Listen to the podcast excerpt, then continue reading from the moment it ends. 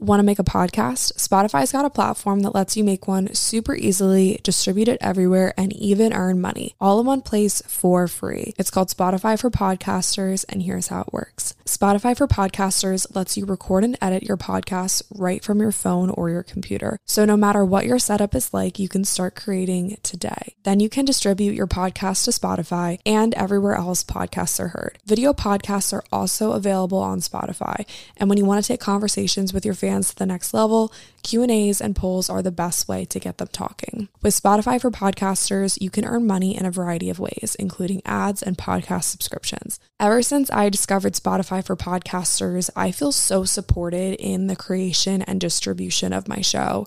Spotify for podcasters hosts masterclasses, office hours, and more to help creators develop and fine-tune their skills. I highly recommend you give it a try. Download the Spotify for Podcasters app or go to spotify.com slash podcasters to get started. You're listening to 8020. It's 25 days of podcasts. I would definitely have to say that I spend about 80% of my time in the 20s. Okay, but like, what does that even mean?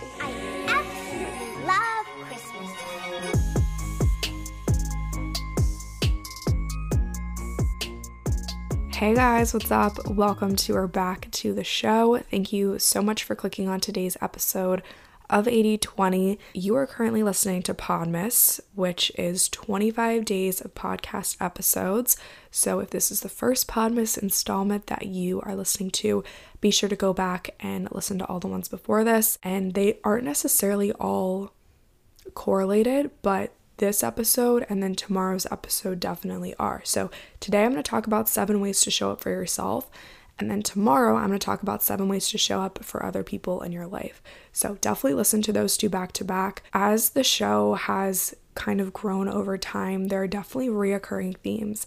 And one of those themes on this show happens to be showing up.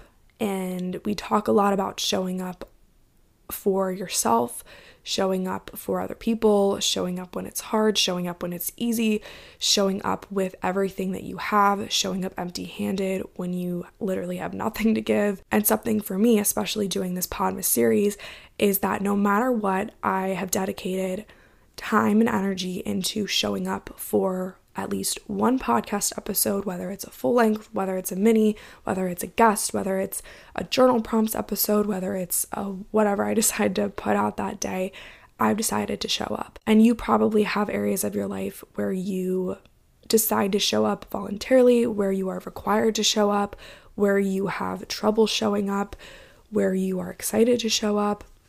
But regardless of those areas, I think one that often goes overlooked is showing up for ourselves, or in this case, showing up for yourself.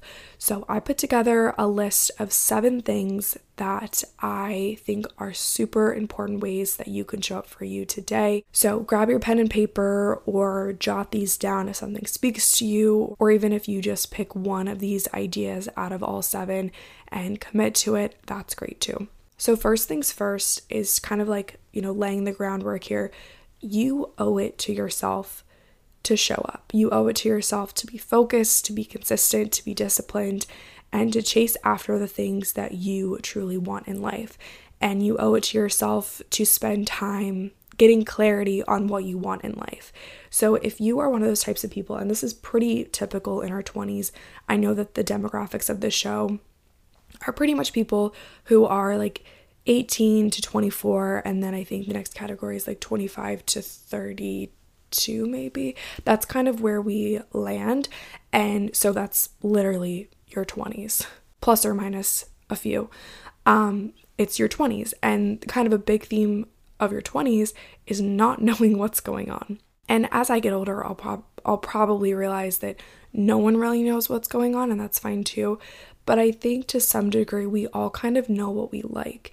And it's important to get clarity on what you like and what you don't like, and you owe it to yourself to spend time trial and erroring things so you can get clarity on what you want in life. And then you owe it to yourself to spend time putting in more effort into the areas of life that you enjoy. For example, if you are currently in school and you're studying a major that you've decided that you don't really love, but you feel like you have to finish out this major because you've already invested lots of time and energy into it, that's totally fine. Do what's best for you in that situation.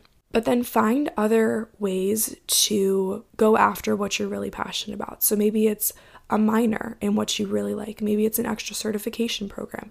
Maybe it's going to a master's program to study what you like even more. Maybe it's even just dabbling in a couple classes of what you like. Or maybe it's even just teaching yourself the thing that you like more than your major. You owe it to you to be focused and consistent and disciplined and go after the things that you love. Number two, value alone time. I think a lot of people are scared of being alone. And during the holiday season, a big, big theme is togetherness. I am personally pretty introverted. So I appreciate my alone time, and that's actually how I recharge. And being alone doesn't necessarily mean that you're lonely, it simply means that you're hanging out with yourself. You're putting work into the relationship that you have with you. So maybe you're spending time in a journal, maybe you're going on walks by yourself, maybe you live alone and you have an evening ritual of cooking a nice dinner for yourself and setting a place at the table for just one and truly enjoying a meal with you as you hang out with yourself. This is a cool opportunity to get to know the real you. The third way is to mind your habits. So make sure that you're getting enough sleep at night. Make sure that you're eating well. Make sure that you're moving your body the way that your body loves to be moved. If there are little things that you love to do for fun, do those things. So, if you're really big on painting, make sure that you paint often. If you love to sing in the car, sing in the car. And then notice when you stop doing the things that you like to do and check in with yourself. If you're big on singing in the car and you haven't sung in the car in a long time, what's going on? What's dulling your sparkle? Look into that. Number four is to let yourself fail. I am terrified of failure. Absolutely terrified. And I'm not afraid to admit that because it's something that most people struggle with. I don't think anybody walks around saying, Oh, I love, love failing. It's one of my favorite things. But failure teaches us so, so much. I like how failure can kind of move the needle to some degree. Like, I think oftentimes we get confused because we think that failure means that we have to take like 10 steps back when most of the time failure it like teaches you a thing or two and then it kind of catapults you to the next level. It's super easy for me to sit here and be like, "Don't be afraid of failure," when I am incredibly afraid of failure. But failing at goals, at new things, at old things, at friendships, at relationships, at whatever else, you know, fill in the blank here is just going to get you closer to the person that you're supposed to be or the thing that you're supposed to be doing. Number five, it's all about language and attitude. Watch what you say around yourself. Okay, I know that that sounds kind of silly, but truly be kind. Like, I was in a yoga class once, and one of my favorite instructors said this if you wouldn't say it to your friend, your mom or your sister, don't say it about yourself. Granted, we can all be kind of like silly and funny around our sisters and our best friends and stuff, but oftentimes we say things to ourselves that we would never actually truly say and mean to the other people in our lives. So, why would we say those things about ourselves? Once you start noticing the things that you say about yourself, call yourself out when things aren't very nice. Look at yourself in the mirror and be like, okay, that wasn't very nice of you. Like, let's take that back. Let's rephrase, let's rephrase that let's say something nice. And then also be sure to call yourself out when things don't add up. Ask yourself, is this the best I can give? Is this all I can do? Am I showing up as my best self today? Number six is to invest in yourself. So spend time doing things that make you feel good. Maybe that's doing your makeup in the morning. Maybe that's going to get your hair done or your nails done. Maybe that's putting on a cute outfit. I'm a big believer in dressing for success, whatever that looks like for you.